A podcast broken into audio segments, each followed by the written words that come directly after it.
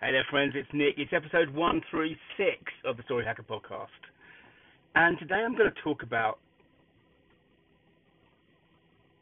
doing things rather than thinking about things because uh, I'm a big thinker, but that also means that sometimes I'm a big procrastinator. But I'm just being reminded at the moment why just trying things out is just so important.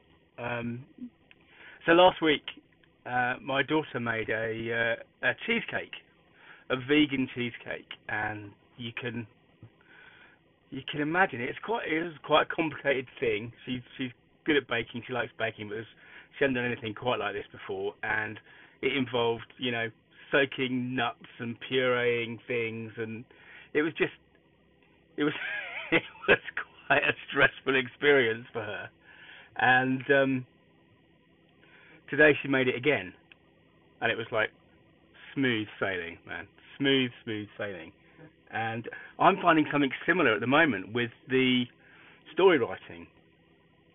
Well, not that it's smooth sailing yet, but um, each time I do it, and I talked about it for ages and ages before I really did my my first one, and uh, I think I'm on my fourth now. I'm currently just on the sort of the second draft of the fourth one, and uh, every time it's I think it's going better, and every time I'm learning about the things that I should do next time to make it smoother. And this seems like such an obvious thing, yet we just forget, don't we? We forget about it, and um, we spend so much time planning and so much time waiting for things to be perfect.